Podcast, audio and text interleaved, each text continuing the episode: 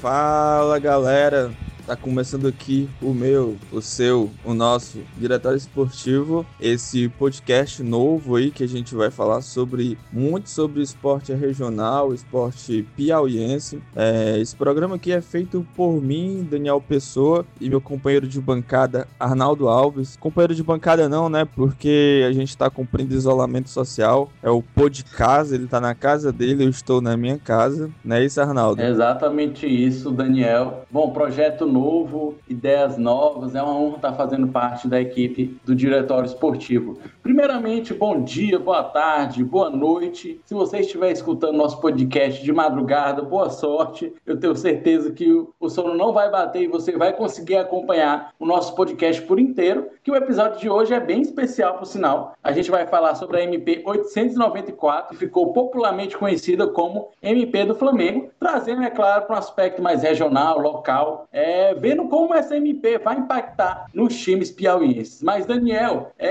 antes de começar a falar propriamente sobre essa MP, é importante a gente fazer uma ressalva ao título conquistado da Copa do Nordeste por parte do Ceará em cima do Bahia, ganhando os dois jogos, ganhando bem. O Gordiola, como é chamado, deu um nó tático no Roger Machado e ainda também na semifinal passou do, do maior rival do Fortaleza de Rogério Senna. Além, é claro, da gente falar como estão é, os times piauienses nessa preparação para a volta da Série D, dos treinos é, do Campeonato Piauiense. É exatamente, Arnaldo. O é que os jogos, os times piauienses aí que estão voltando são os que vão participar da Série D, né? Porque a Série D vai começar, vai ter um retorno antes da do Campeonato Piauiense. É a Série D que começa aí dia 19 de setembro, que o River vai enfrentar Luverdense, o, o Altos vai enfrentar em casa o São Raimundo. É, e aí as equipes já estão treinando, né? já quer dizer, o River começou a treinar já tem um bom tempo, porque teve que retornar para a Copa do Nordeste, enfrentar o Santa Cruz, acabou perdendo de 1 a 0. E aí desde quando retornou, o River já deu início aos protocolos, né? Solicitar, já solicitou para a prefeitura solicitado para a prefeitura, conseguiu a liberação e já começou a treinar aí para a Série D. Já o Altos é, conseguiu agora viabilizar essa, esse sinal verde aí da, da prefeitura com o seu protocolo, né? E ainda está tá procurando ainda um lugar aí para treinar em Teresina. Altos que não conseguiu liberação lá por Altos e vai treinar em Teresina. Agora, o, a questão é onde é que a equipe do Altos vai treinar, porque ainda não tem lugar. É, o Campeonato Piauiense, o Campeonato Piauiense vai voltar um mês depois da, do início da Série D. É, as equipes ainda estão ainda engateando aí, não tem muita notícia ainda sobre o retorno dessas equipes. O Campeonato Piauiense que vai voltar só em novembro. Acredito aí que em setembro as equipes já estejam viabilizando essa volta aos treinos. E tá. E é isso, Arnaldo. São as últimas notícias aí que a gente tem das equipes piauienses sobre as disputas dos campeonatos que elas estão participando. Tá certo, Daniel. Bom, depois da gente fazer é, situar, na verdade, né, como estão os times piauienses, fazer essa ressalva ao título conquistado pelo Ceará, vou fazer aqui uma breve, um breve resumo sobre o que é essa MP tão falada ultimamente, tão comentada né, em todo o cenário nacional. É a MP 894, ficou popularmente conhecida como MP do Flamengo. Ela foi assinada no mês de junho e, em tese, dá ao clube mandante da partida o total direito de transmissão sobre seus jogos. Fato que não acontecia antes, pois através da Lei Pelé, para transmitir uma partida de futebol, era necessário um acordo entre o meio de comunicação ou empresa com os dois times da partida. E é esse assunto tão polêmico que nós vamos debater, que nós vamos discutir, trazendo para a realidade regional. Daniel, eu já vou logo é, é, dando a minha opinião, talvez me chamem é, de em cima do muro ou algo do tipo, mas ao meu ver, nem o modelo da MP é o correto, nem o que a gente tinha antes da MP era o mais evidente era o mais necessário. Por quê? É, também não concordo com é, somente um meio de comunicação ter tanto poder assim sobre direito de transmissão no cenário na nacional, sendo que a gente tem um país de tamanho continental, tá certo?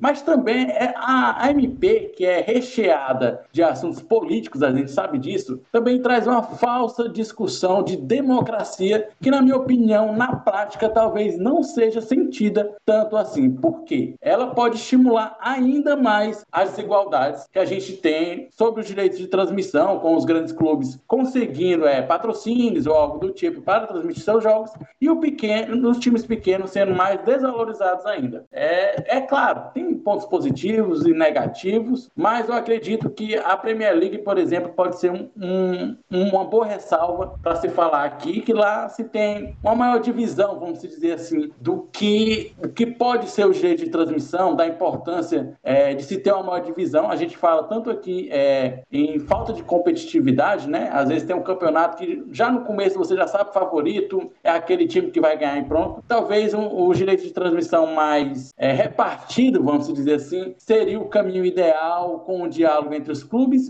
e as federações.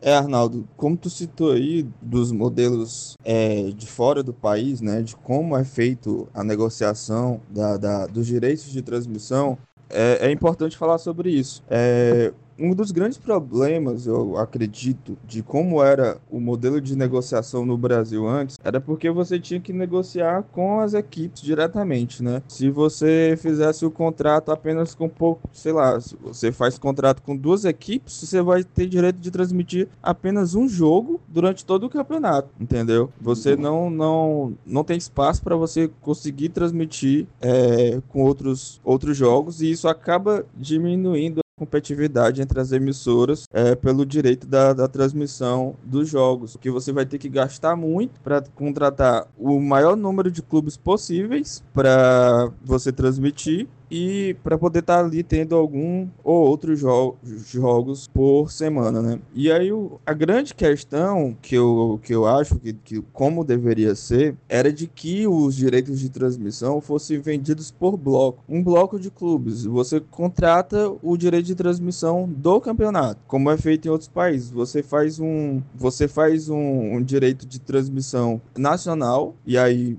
as emissoras vão disputar por esse direito de transmissão e você também regionaliza esse direito de transmissão. Digamos que, sei lá, a Globo, que sempre teve, sempre transmitiu o Campeonato Brasileiro na TV aberta, né, praticamente, é, consegue o direito de transmissão nacional. E aí, de, é, a Meio Norte, a emissora que a gente tem aqui, vai contrata ou consegue o direito de transmissão dos jogos dos times do Nordeste, por exemplo. Aí ela contrata esporte, contrata Náutico, Fortaleza, Ceará, enfim, contrata os times do, do Nordeste, porque para ela é mais vantajoso exibir apenas no Nordeste. Não tem o porquê dela fazer uma contratação entrar com uma contratação nacional. E isso influenciaria com que empresários locais pudessem investir no, nesses campeonatos e pudessem mostrar sua marca nos campeonatos e fortalecer os times locais, entendeu? Porque para um empresário empresário talvez não tenha, não seja bom para ele investir nacionalmente se a marca dele é local. Sim. E isso fortaleceria os clubes, porque a gente sabe que os clubes não recebem o mesmo valor é, no campeonato. O Flamengo recebe um valor, a Chapecoense recebe outro. E aí é meio desleal o, a forma de, de, de disputa para nesse campeonato. Se fosse regionalizado também os direitos de transmissão, esses clubes também receberiam em suas regiões. É. Um direito de transmissão do norte, um direito de transmissão do centro, entendeu? E, tipo, poderia aí democratizar mais o, o, os direitos de transmissão e, e as disputas dentro de um campeonato. Eu concordo contigo, Daniel. Eu... A, a, a Copa do Nordeste é um grande exemplo disso, porque, na minha opinião, não se trata de abandonar os, os mais conhecidos meios de comunicação, como é o caso da TV, rádio, enfim, e também não é deixar de lado as novas tecnologias que a gente tem de hoje. Por exemplo, é, a gente teve vários jogos transmitidos no YouTube, é, nos canais da, da Copa do Nordeste, como também tiveram emissoras locais transmitindo os jogos de sua equipe, e no cenário nacional, grandes TVs também é, destacando os jogos dessa competição que com certeza dá uma alavancada nos clubes nordestinos no cenário nacional.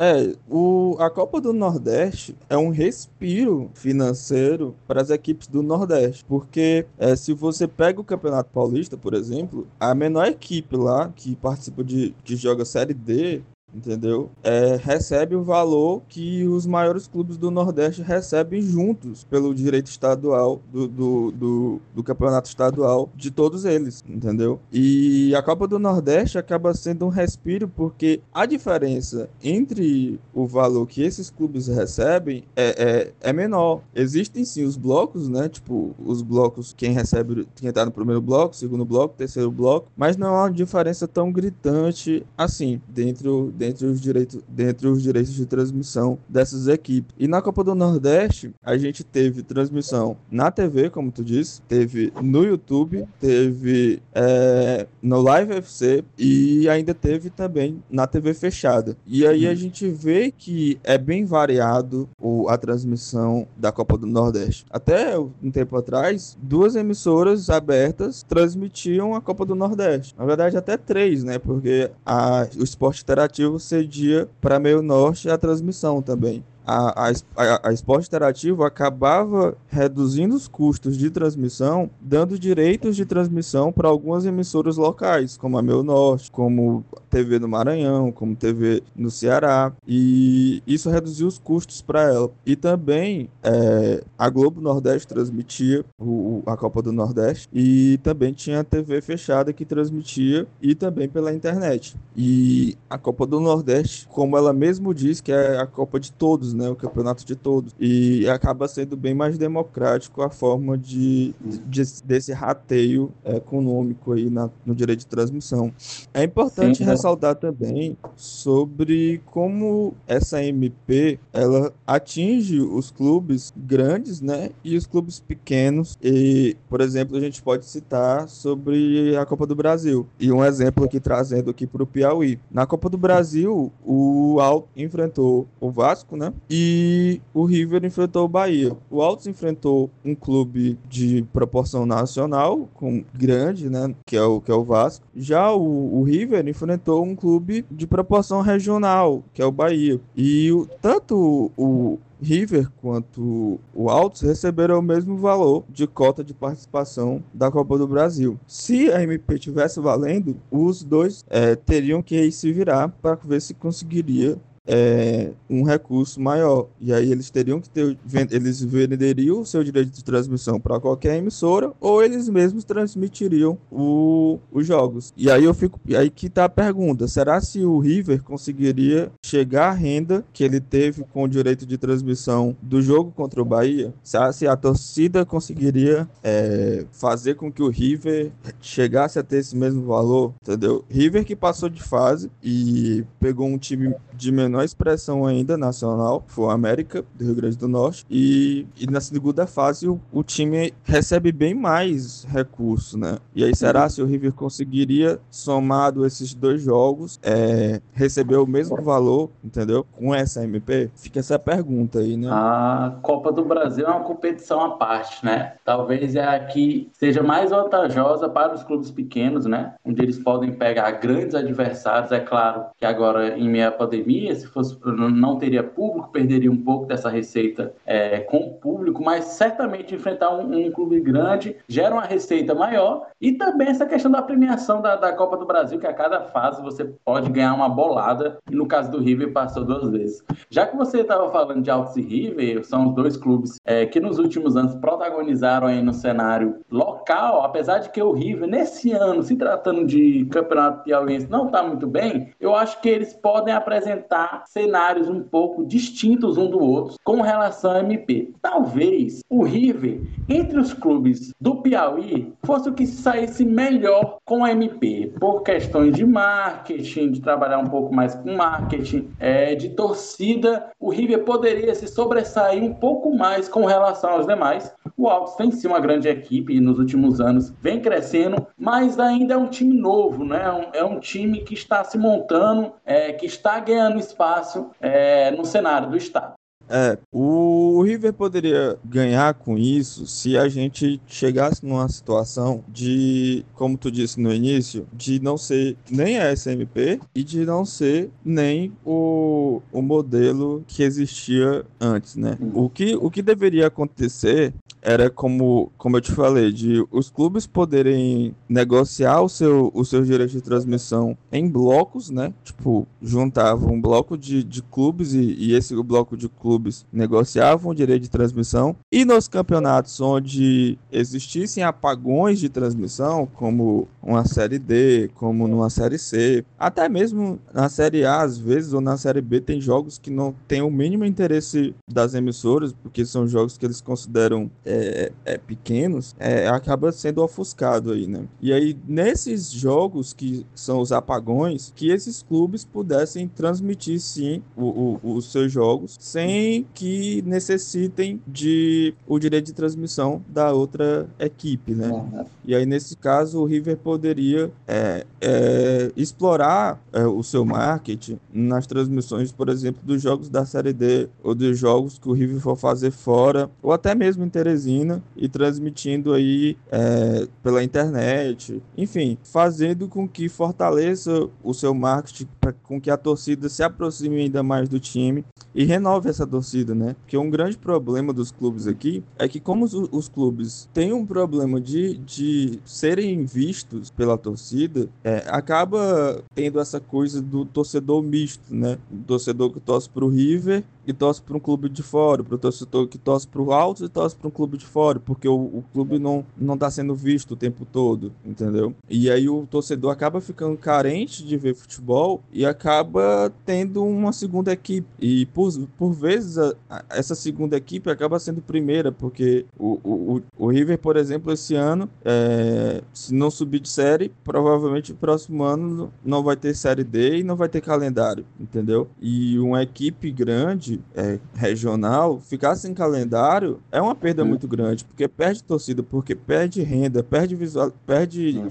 visualização, não é vista. E aí seria bem proveitoso para esses clubes. Eu tô citando muito o River aqui, porque o River é o, clube que tá jogando a Série D. O Altos também joga a Série D, mas o Altos tem uma torcida bem menor por ser um time bem mais novo. E o River tem uma tradição no futebol piauiense, uma torcida bem maior. O Flamengo também tem uma torcida muito grande. O Parnaíba também tem uma torcida muito grande. 4 de julho tem uma torcida apaixonada. É, mas são clubes que acabam tendo uma ligação maior com com a cidade que eles, que eles, que eles estão ligados, que carregam o seu nome. Já o Flamengo do Piauí, já o River, tem uma, uma, uma extensão mesmo estadual. É, tem, eles têm torcedor em tudo quanto é canto do estado.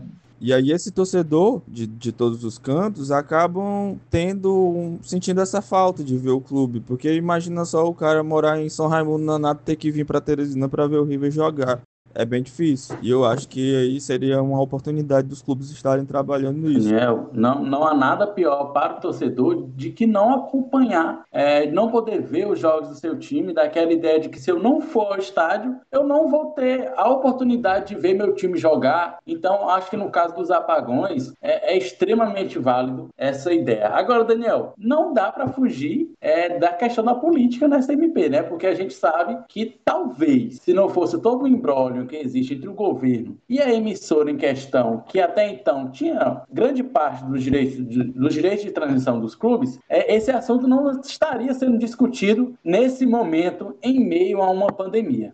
Exatamente, é um, é um, um MP que ela só chega para afrontar a Globo, para afrontar o, o, o, o jornalismo, para afrontar as mídias, porque a gente tem um, um governo negacionista, né? É, terraplanista que bate, que quer bater de, que quer bater de frente aí com, com as emissoras e ele encontrou essa ferramenta aí é, onde o Flamengo deu essa oportunidade, né, de com que o governo acabasse entrando nessa. E ele não fez isso para democratizar o futebol. Não fez pensando nisso. Ele fez isso apenas para criar um problema ali com a Globo, um problema, um problema financeiro com a Globo. E a SMP mais atrapalha os clubes do que ajuda, porque vamos pensar aqui por um, vamos pensar bem aqui. A Série A há muito tempo ela tem um, um, cronograma de horários, porque ela, ela é exibida de acordo com a grade da Globo. A gente sempre tem jogos sendo exibidos na quarta-feira, final da noite, e dias de domingo, final da tarde.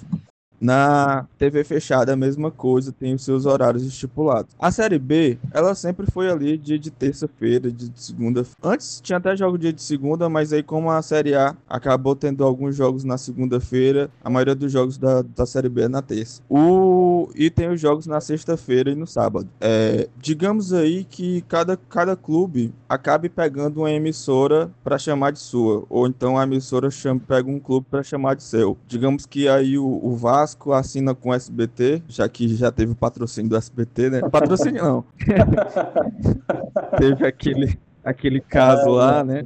É, tem a Record, digamos que a Record pegue, não sei, o São Paulo, enfim, algum grande clube, e a Band pegue o Palmeiras, enfim, cada emissora fique com aí com um time grande e essa emissora vai focar e trabalhar nesses, nesses clubes, né? Porque se ela pega um clube, ela pode exibir todos os jogos daquele, os, todos os jogos do, daquele clube no campeonato. Mandante. E, exatamente. E aí o que que, o que que aconteceria? Como a Globo já transmite jogos nos horários estipulados, esses, essas emissoras não iriam querer transmitir os jogos de acordo com a, a grade da Globo. Elas iriam querer transmitir os jogos de acordo com a sua grade. E, digamos, poderia ter um jogo de Série A acontecendo 7 horas da, da sendo exibido pela, pela Globo numa terça-feira, entendeu? Ou sendo exibido por uma outra emissora numa terça-feira, que seria o dia que talvez a pessoa estaria assistindo um jogo de Série B na TV fechada ou na Rede TV, entendeu? E isso atrapalharia os outros campeonatos, porque teria conflitos de horários com outros campeonatos,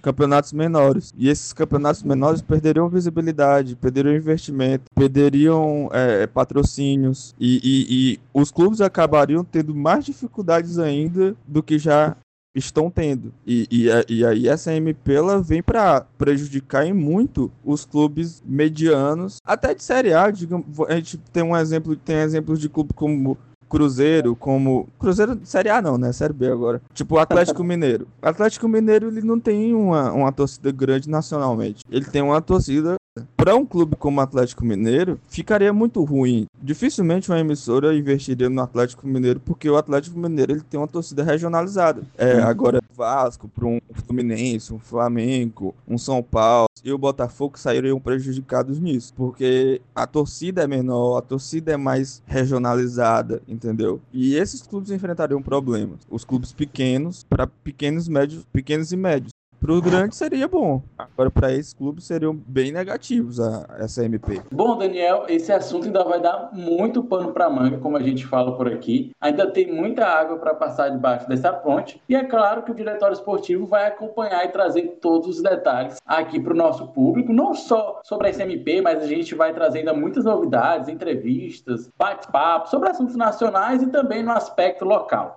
Sim, sim, Arnaldo. É, o diretório esportivo que ele vem aí, a nossa ideia, a nossa proposta, né, é da gente estar tá sempre falando sobre esporte usando o nosso esporte local que é tão pouco é, é divulgado, né? Tão pouco mostrado e, e, e a gente está aqui para ser mais uma ferramenta para estar tá levando aí notícia, informação, para estar tá trazendo discussões, debates. E se você tem alguma proposta de debate, se você que esse programa aqui é interativo, viu? Embora seja podcast, é interativo. Se você tiver alguma proposta, alguma pauta aí que, que, que queira debater debater. E se você também quiser falar sobre o que a gente tá desse assunto de hoje, fale e comente aí nas nossas redes sociais, na nossa postagem, é, no Instagram do Diretório Esportivo. E comente, fale. A gente quer te ouvir, a gente quer saber aí o que você tá pensando. E se tiver alguma pauta aí, fale com a gente, manda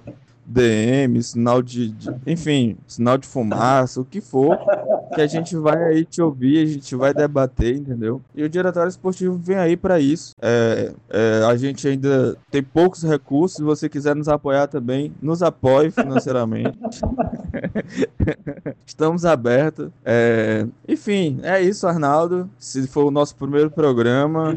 E é isso, né, cara? O que mais que a gente tem aí pra, pra, pra falar? Realmente. É... é agradecer a quem chegou até aqui, não é? Nos acompanhou até o final do podcast. E convidar você para as próximas oportunidades. Exatamente. Fique um beijo no coração um, e um grande abraço. Tchau. Tchau.